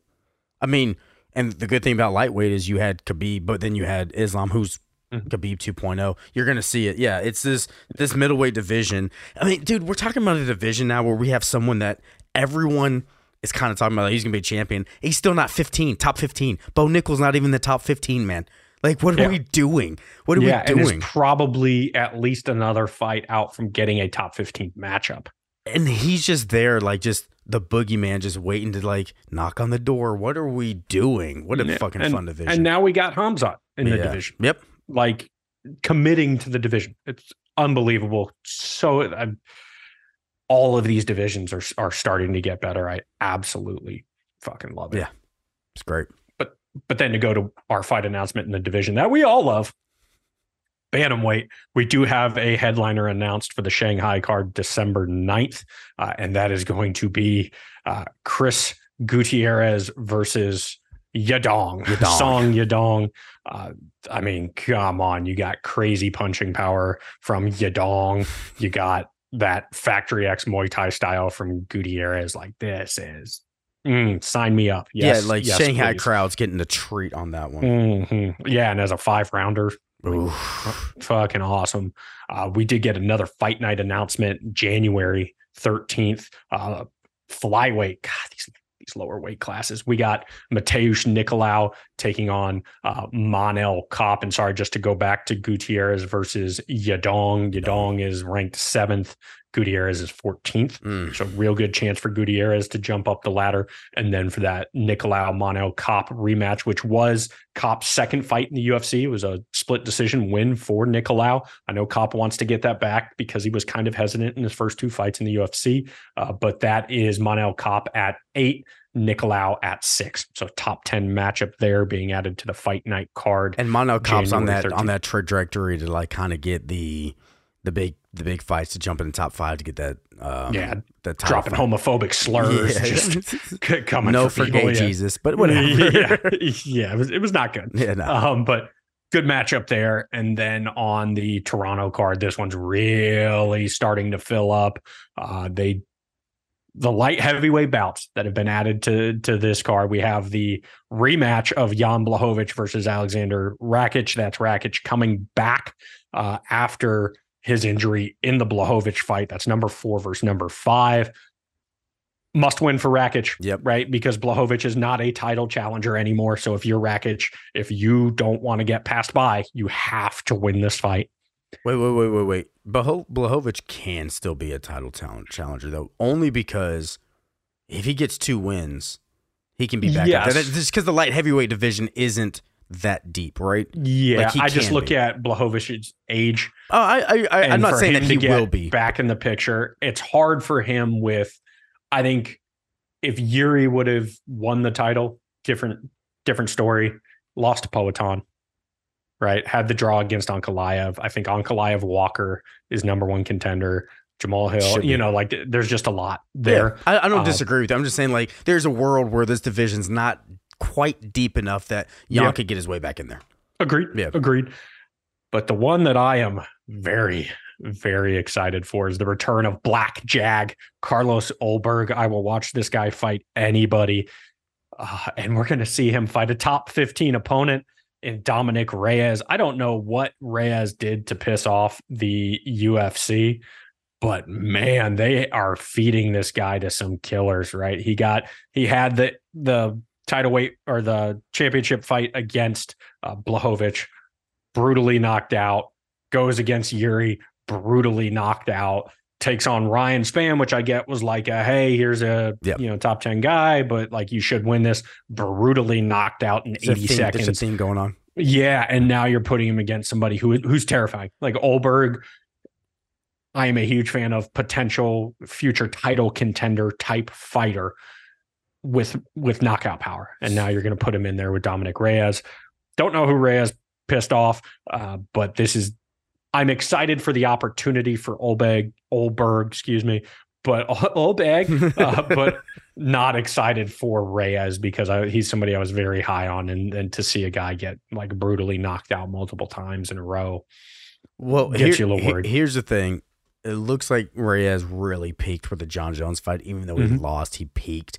From there, I mean, he is fighting killers, right? It's not like he's Mhm. fighting slouches. I think Yep. that he's talented enough. I do think Dominick Reyes is playing his role, right? This is the Mhm. role that he has to play in this division.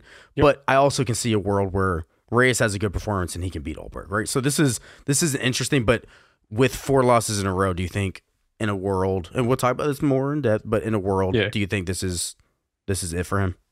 Yeah, Yeah. yeah, yeah. I think I think this is the like classic UFC move of top 15 guy on his way out, young Gotcha. hungry killer. Like, hey, you better beat this guy, otherwise you're out. I agree. And then they announced the main event of that card being headlined by Sean Strickland and DDP. Door doorbell hater still knocks.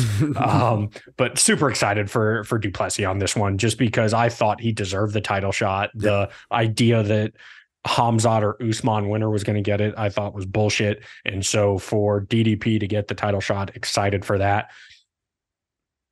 You This you- is not an easy fight for Strickland. no you. But here's the thing. To that point, you beat Robert Whittaker in the way that you do. You get a title shot. That's Yes. just that's just life.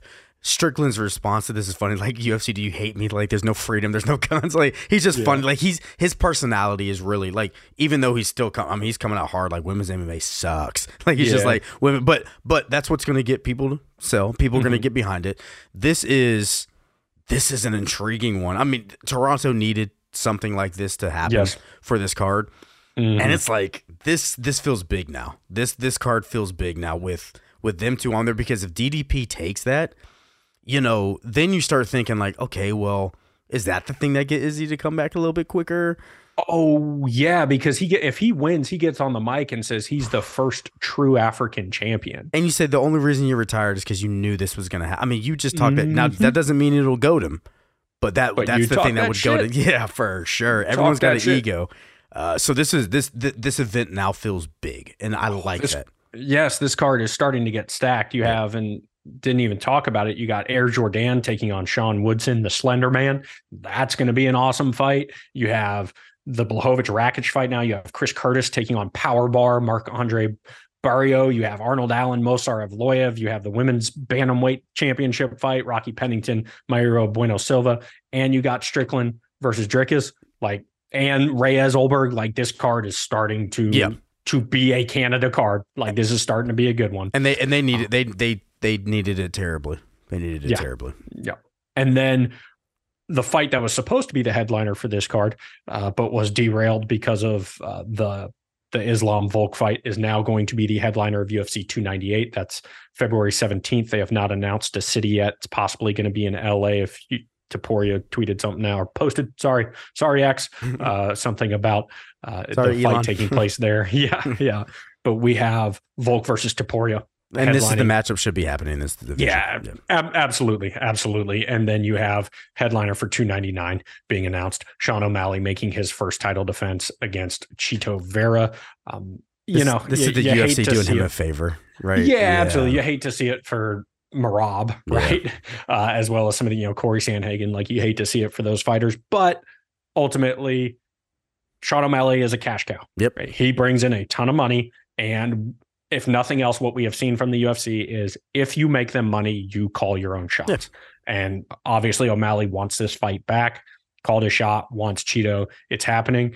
Cool for Chito, right? Like Chito's a guy that he might go in there and starch O'Malley, or he might go in there and lay an egg. You never know with with Chito. Is it going to be the Sandhagen performance, or is it going to be his first performance against O'Malley? Who knows? Well, and the and and the that's good what's exciting. the good thing about the Chito performance in this is that he usually starts slow. So now you have five rounds to not start slow. Like their last Mm-hmm. matchup was three rounds, and he you know he got him uh, with that injury, but. This is it's not a bad matchup. It's just um uh, you you you're right. You feel bad for Merab, right? You're just like, oh man, he deserves it. But O'Malley wins, you got to have Merab in the spot. So this is I like the Mhm. fight. I really do like the fight, especially because O'Malley's just like I haven't lost. you know, it's just like Yeah. yeah. it's just, so like there's there's history behind it, and they don't like each other. So it's it's a good Yeah. fight. Yeah, su- super pumped. I mean, like, what a great announcement of like consecutive headliners, right? You got Strickland, DDP, Volk, Topuria, O'Malley, Chito, like And then 300's coming, and Yeah, and then, yeah, and who knows what's going to be on that? We might have like Ronda Rousey returning. God, I. Uh, I saw Mark Coleman in the crowd. Maybe he fights. I don't know. Oh shit! they better not. They better not. no. Uh, yeah, but who knows what that card's going to be? I'm sure we'll get those announcements on one of the open weeks that we have here without, you know, without uh, Yeah. a UFC event that's coming up. But super, super excited for those those fights. Uh, anything else on your end? no, sir. All right. As always, appreciate y'all for listening. Love and respect. Later.